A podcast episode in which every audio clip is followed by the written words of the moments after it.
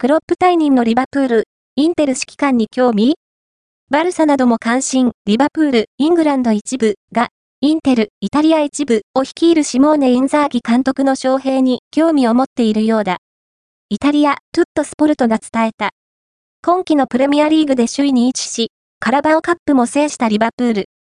だが、UEFA チャンピオンズリーグ CL 制覇やリーグ優勝に導いてきたユルゲン・クロップ監督が今季限りで退任することがすでに決まっている。